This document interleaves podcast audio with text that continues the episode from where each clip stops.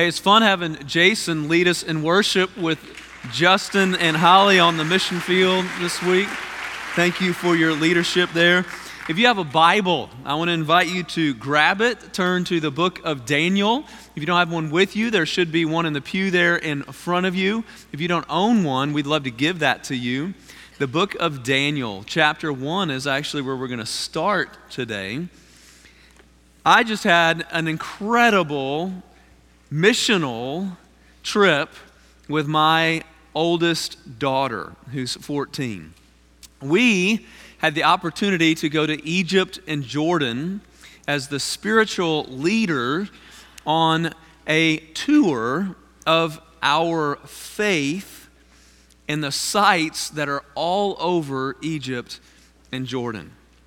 Y'all know that the Christian faith is not just based on theology but it's based on history, real events that happened in actual places. And it was so fun for my daughter and I to get to share together seeing those places. And then, as we were doing it, to be sharing devotionals and leading a, a large group that ended up being over 100 people on a trip of Egypt and Jordan. I want to share with you a little from that trip.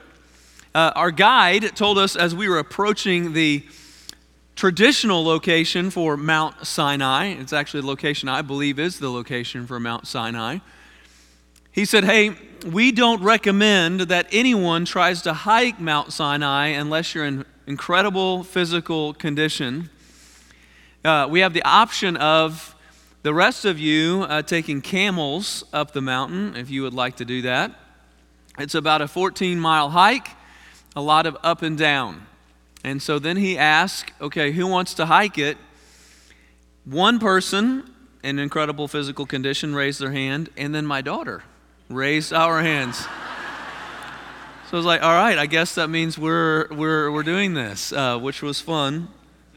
As we took off on the hike, uh, everybody else was on camels, and they actually brought camels behind us for the first, like, 45 minutes of the hike, waiting for us to tell them that we couldn't do it anymore. And at one point, they had asked another time, uh, Hey, do y'all want to get on a camel? And, and Anna looks at the person who asked and said, No, me and my dad are going to do this. And she grabbed my hand, and we went up that mountain. It was awesome. And as we were going up the mountain to be able to pause in different places and to talk about the burning bush, to talk about the Ten Commandments, to talk about Elijah getting to be there. Here's a picture of my daughter when we were almost all the way to the top, uh, looking out over that area. Next photo is up on the top. Uh, together, uh, looking out over that area, and just to, to, to think about, I'm getting chills even right now, again, even thinking about all that God has done, even if it's not that mountain specific in that area for His glory. Well, while we were up there, one of the people who was on our trip, next picture here, I'm going to talk about the other two that are with my daughter and I. On your far right is a, a girl named Kelly that we got to know pretty well on the trip. And through tears, she said, Sam, I would like for you to take a picture of me with my dad. And I said, I thought your dad had passed. We had talked about earlier. And She said, He has, but I brought a picture of him up Mount Sinai with me. And so she pulled out a picture of her father, and I got to take a picture with her and her dad on Mount Sinai. Now, if you're here in the room and you've lost your dad on Father's Day, I know for many this is a painful day. For her, the week of Father's Day up on Mount Sinai, her missing her dad. To her left, my right, actually, that's not the right way, is it? If you flip it around, looking at the picture, whatever that is, is a man by the name of Gary. Gary is mid 50s. He has already lost three of his five children, tragically, and his wife. And while we were up there, he said to me, Sam, this trip has brought to my attention that there are many other people that share my faith that I need to just step out and become friends with.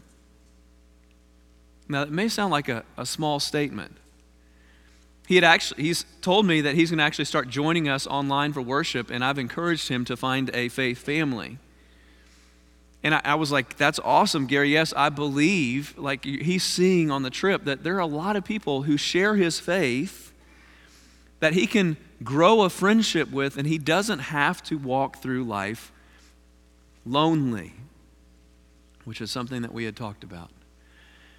Why do i start here? Uh, well today is Father's Day, and what I was going to share today is a little bit different than it is now after having this conversation with him. Uh, y'all know that we are right now in a culture that is walking through a loneliness epidemic. And it's especially true for men.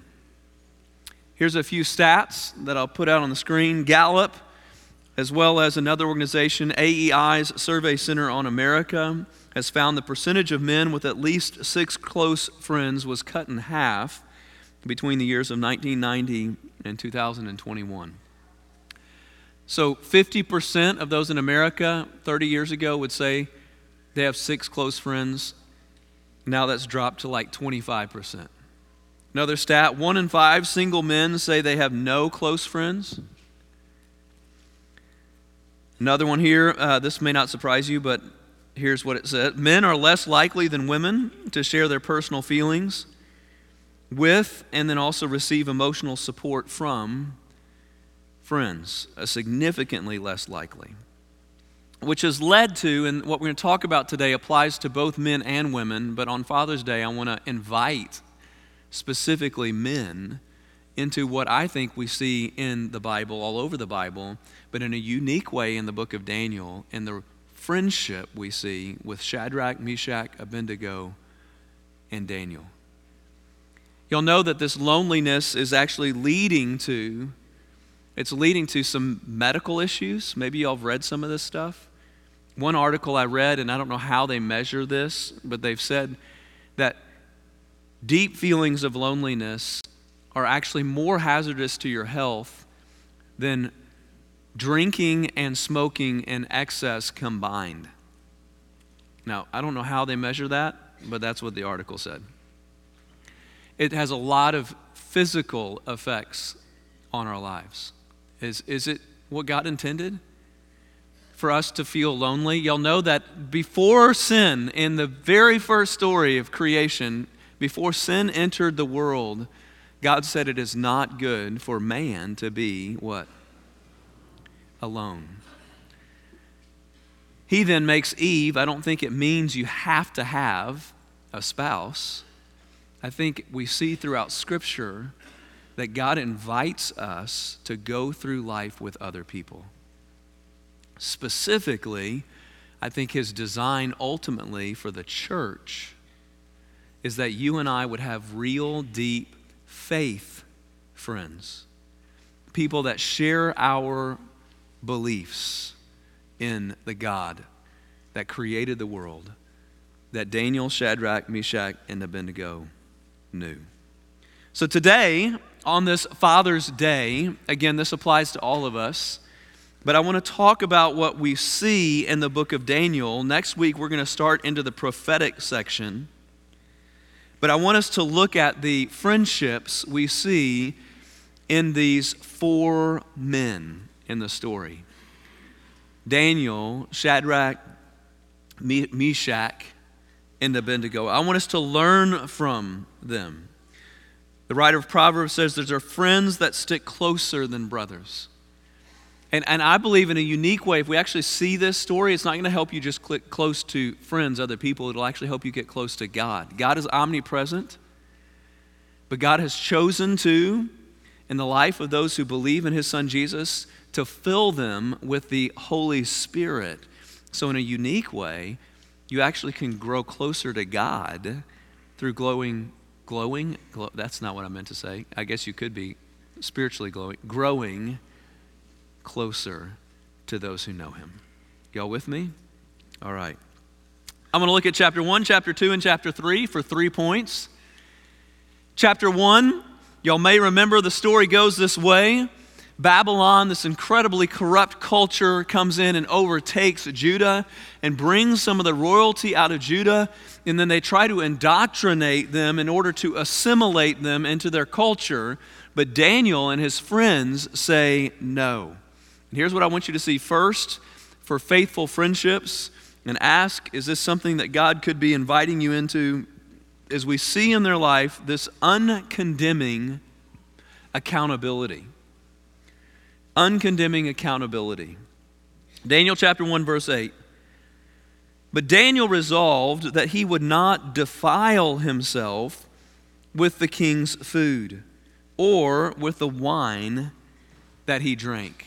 Daniel decides when he is being indoctrinated into the Babylonian culture that, hey, there is, there's, there's going to be something that I'm going to say no to. I'm not going to be bringing into my life all that the culture is putting out. But he doesn't do it alone. Skip down to verse 11. Then Daniel said to the steward, whom the chief of the eunuchs had assigned over Daniel, Daniel and now he's going to use their Hebrew names Hananiah, Mishael, and Azariah Test your servants, plural, for 10 days let us be given vegetables to eat and water to drink. Then let our, all, us, my faith friends, that let our appearance and the appearance of the youths who eat the king's food be observed by you, and deal with your servants, plural, according to what you see. If you want to make a difference in the world, you need to be different. Well, how, how, how do you be different? Well, Daniel knew, and so did his friends, that what we bring into our life needed to be different than what the world is bringing into their lives. And so he decided he was going to say no, and he did it with a group of friends. He said no with his group of friends to what they were bringing in. They decided not to indulge, but they did it together. Maybe you've heard the phrase garbage in, garbage out. they recognize, hey, we want to we, we want to be different. And so we are going to say no to what we bring in to our lives. You know, this can go both ways. Paul says in 1 Corinthians 15, and we think he was actually quoting from culture at the time, a quote from their world, where it said, Bad company corrupts good morals. Friendships can lead you to do the wrong thing or to do the right thing, right? There's something about your closest friends that brings a gravity with them to pull you in to what they do. Have you noticed that? Daniel, Shadrach, Meshach, and Abednego, they brought with their friendship an uncondemning accountability. Now, I want to have a little bit of fun with this. Uh, today, uh, we're, celebrating dads a little bit with uh, the Pop Rocks thing, theme. Kids, if you haven't gone outside yet, uh, y'all might have noticed that we have blow up uh, guitars for dad, and there's like Pop Rocks candy, and there's a place for you to take pictures in front of a. Last year, instead of doing Pop Rocks and candy, we did popcorn for pop. Y'all remember this? How many of you noticed the email that we sent out that week, which, by the way, with full permission, we've laughed about this internally as a staff? How many of y'all noticed that there was an autocorrect on what we sent out to the church? Here's what we sent out to the church last week, I mean, last year for Father's Day. Uh, if we still have this picture. Is, is it still in the outline? So last week, last year, if they don't have it, that's fine. We sent out to the church, hey, on Sunday, we for fathers are going to have pop porn. Did you? Did, did anybody see that last year? Yeah, epic, right? Epic. Autocorrect doesn't always help you. The reason it autocorrected is we had put a, a piece of popcorn over where the O was. And so the popcorn word didn't exist anymore because the pop the O became do you understand? I'm just Yeah, why is it? It's, it's, funny because, like, that's an issue for so many men and women, right? It's one of the places that we talk about the need for accountability. But it's not just, I think, in visual sexual things. Accountability is needed and can be very helpful. My, my accountability partner and I have gone through in our church the Conquer series two different times. But it's needed in a lot of areas, right? We, we talked about uh, a, a, drug, I mean, uh, alcohol and, and smoking earlier and whatever. Um, it's important to find relationships, people that share your faith, that can help hold you accountable, but not in a condemning way. You know, if you're reading through the Bible with us today, we read in John chapter 8 the story of Jesus walking up on a woman who was caught in adultery. Y'all remember this story? The religious leaders were going to stone her, and this boggles my mind because they say we're going to stone you because the Bible actually says that's what we're supposed to do. The law of Moses says that's what we're supposed to do for people. And Jesus, he didn't say that's wrong. That's not what the Bible says. Jesus you remember his response? Whoever is without what? Sin, throw the first stone. What happens? Can anybody throw a stone?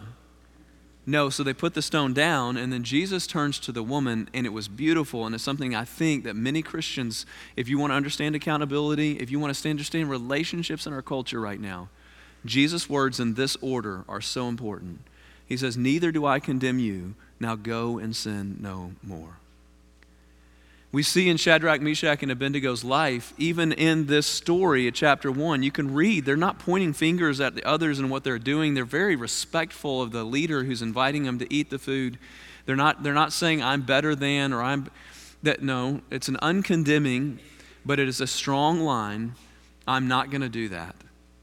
What does it look like for us to find those kinds of friendships? Well, can I say it may start in, in you pursuing through we have a lot of care groups in our church. Rebecca and I, with our life group, went through Marriage Corps, and just the accountability that comes out of you walking through stuff like that with people you know and love. What would it look like for you to say, hey, would you, would you not, not point fingers in a negative way at me, but would you hold me accountable?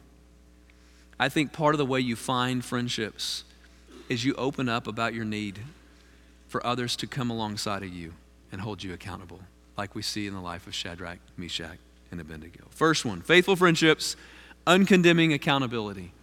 Second one, I think we see in the life of Shadrach, Meshach, and Abednego is not only an uncondemning accountability, but also an unending intercession. Uh, intercession, literally praying for another, going to the throne of grace to God on the account of someone else. Chapter 2 Nebuchadnezzar has a dream. After he has the dream, he tells his wise men, I want you to tell me the dream and its interpretation. If you don't, I'm going to kill you all and tear you limb from limb. They say to him, Hey, why don't you tell us the dream and we will tell you the interpretation? He says, No, I need you to do both or you're going to die. What does Daniel do when he hears that that's what the king has said. He goes to his faithful friends and he asks them to intercede. Here's what we read Daniel chapter 2, verse 17. Then Daniel went to his house and he made the matter known to Hananiah, Mishael, and Azariah, his companions. What does the word companion mean? They are his faithful friends. He lets them know of what happened, and he, in verse 18, told them to seek mercy from the God of heaven concerning this mystery, so that Daniel and his companions might not be destroyed with the rest of the wise men of Babylon. So, something significant happens. Daniel's life is in danger. And what does Daniel need? Daniel needs friends that will intercede for him. And actually, I think for them, because they were also brought into this group.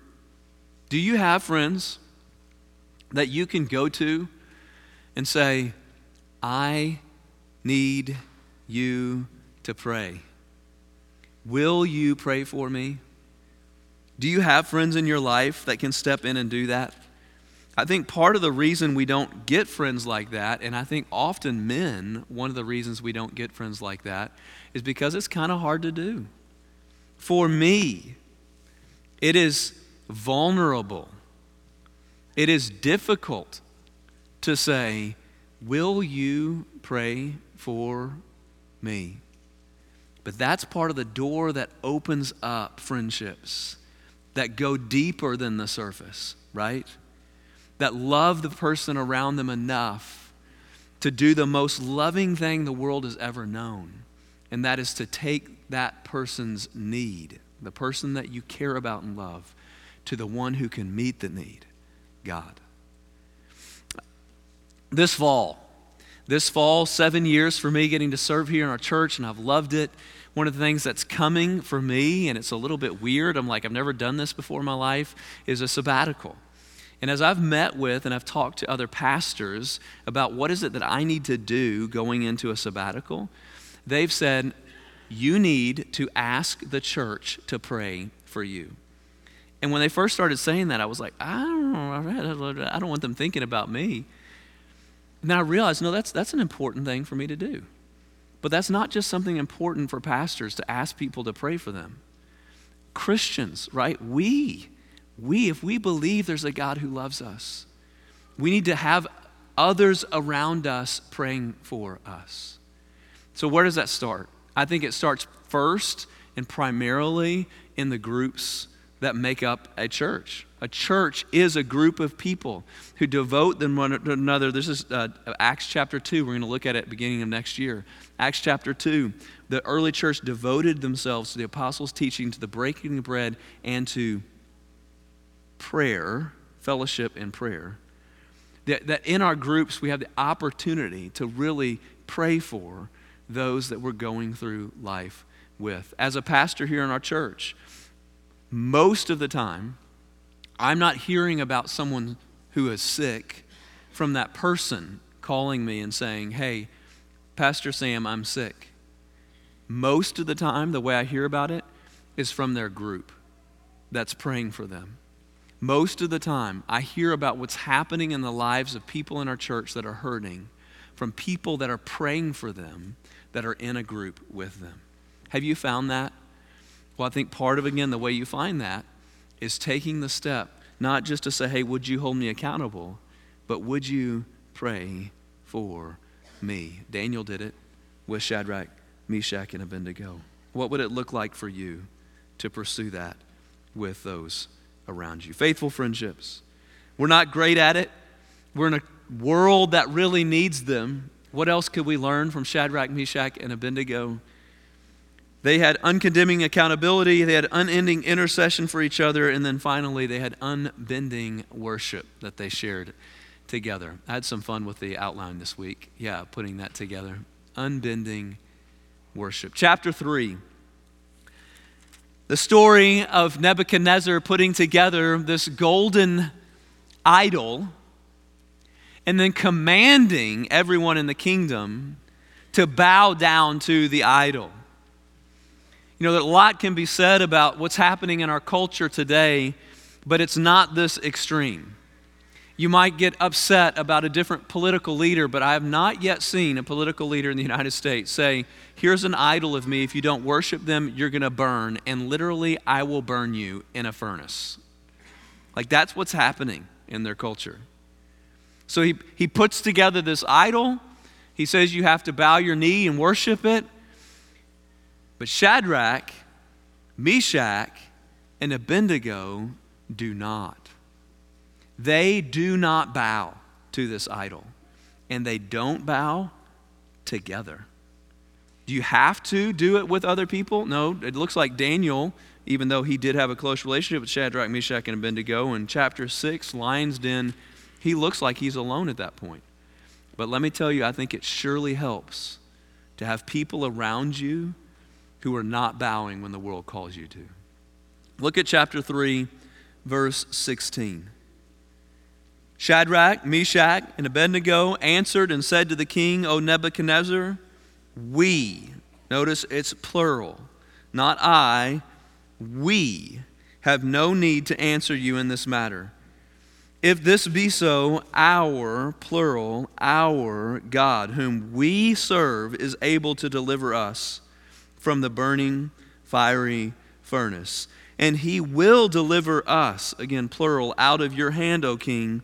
But if not, but if not, these crazy words, but if not, be it known to you, O king, that we, plural, as they stand together, we will not serve your gods or worship the golden image that you have set.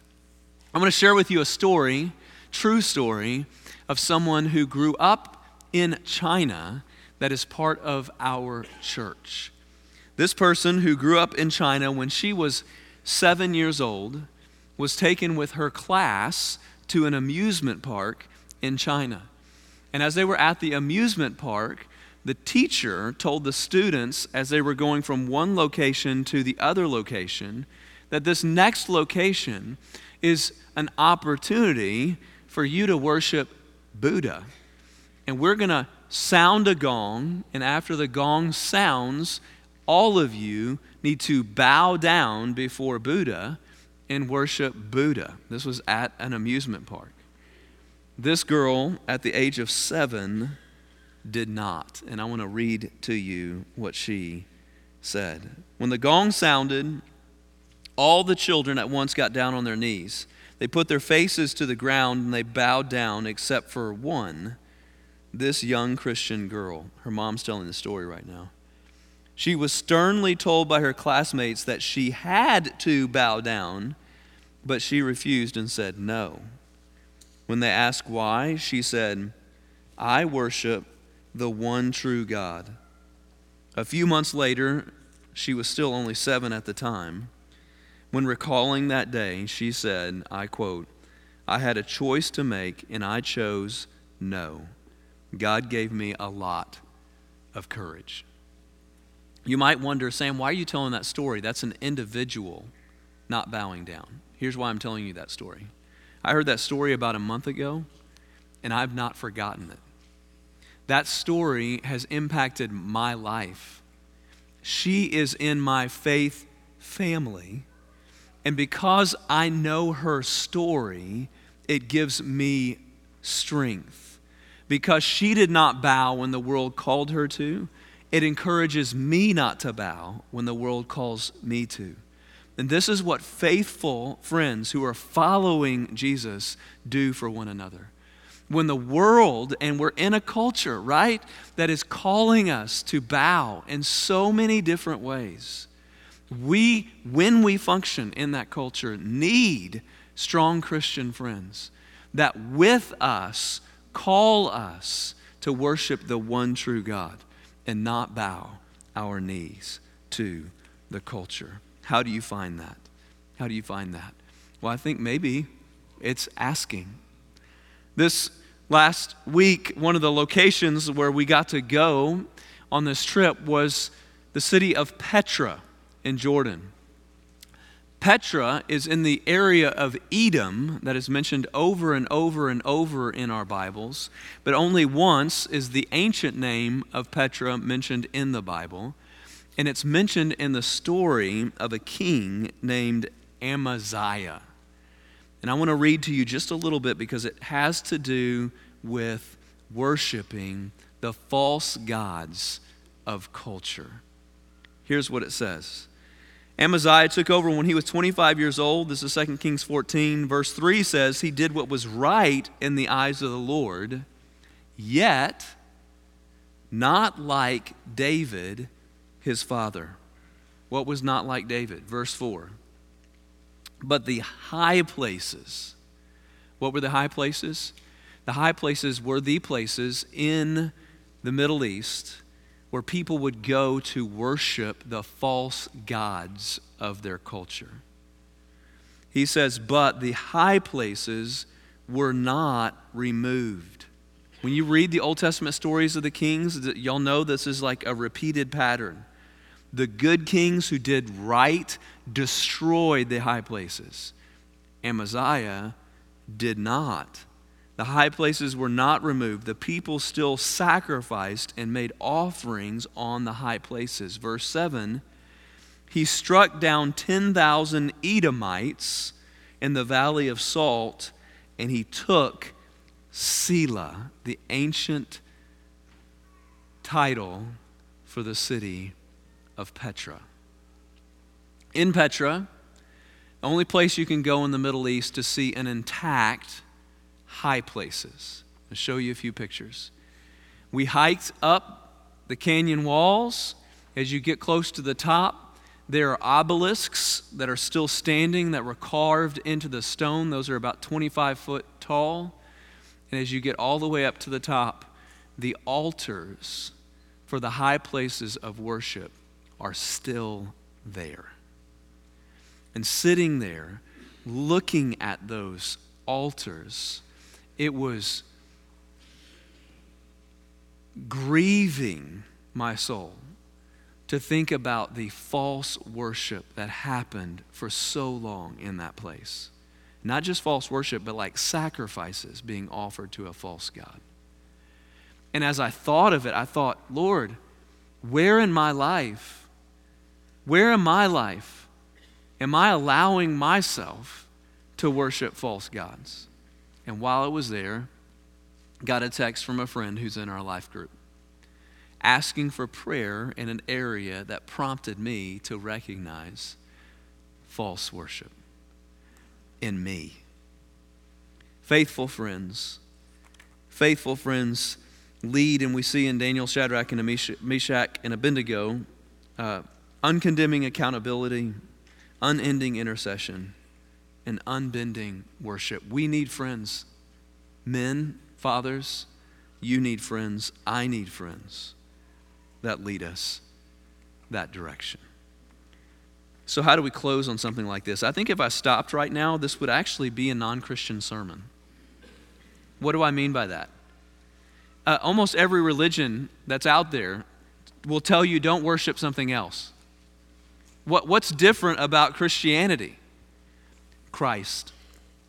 Here's what I want to point out to you today. While we were up there on Mount Sinai, back to my first story, Kelly, who was the one who asked me to take a picture of her holding a picture of her dad, Kelly said, Hey, Sam, I want you to repeat what you've been saying every day at the end of your devotionals. And I said, Okay, like the there's a real kingdom and a real king. His name is Jesus. He is the Christ, the Son of God. And, and she, she was like, Yeah, yeah, yeah, that, that but I want you to slow down. And I was like, What do you mean slow down? She's like, uh, You've said it like really fast. I want to really hear what you're saying. And I was like, Oh, that's actually probably something good for me to think about. Okay, so I, I slowed down. So there's a real kingdom and a real king. His name is Jesus. He's the Christ. That's the Greek word for Messiah. The Son, Father's Day, the Son of God. In His love and by His grace, He lived a perfect life. He had, by the way, some good friends Peter, James, and John, the 12. He lived a perfect life he died for our sin, rose again, and is coming back. Repent, believe, follow him, and be part of his kingdom now and forever. The, the Christian message is not that you have to be a great friend to get into heaven. The Christian message is Oh, what a friend we have in Jesus. The, the Christian message is not you've got to be a perfect father to get into heaven. The Christian message is we've got a good, good father. That's who he is, right? And he invites his followers into faithful friendships for his glory and our good. and I want to pray with you. I want to first invite you, if you've never repented, placed your faith in Him, and said, Jesus, I want to follow you, I want to invite you in your heart right now to do that. I got to talk this first hour afterwards with two, two young girls who had done it at Mission McKinney this week. Maybe for you right now online or here in the room, you want, hey, I'm ready, Lord. I want to I want to follow you. I want to invite you to do that. And if at one point in your life you've done that, could you just say to God on Father's Day, You're a good, good Father, Lord. Thank you for what you've done for me.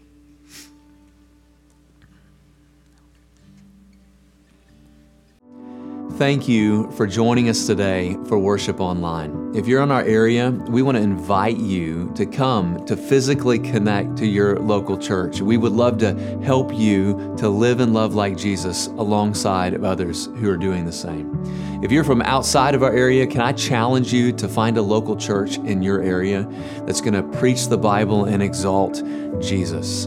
Smash the like button, subscribe, share with friends, and turn on notifications if you'd like to stay up to date with us. And thanks again for joining us.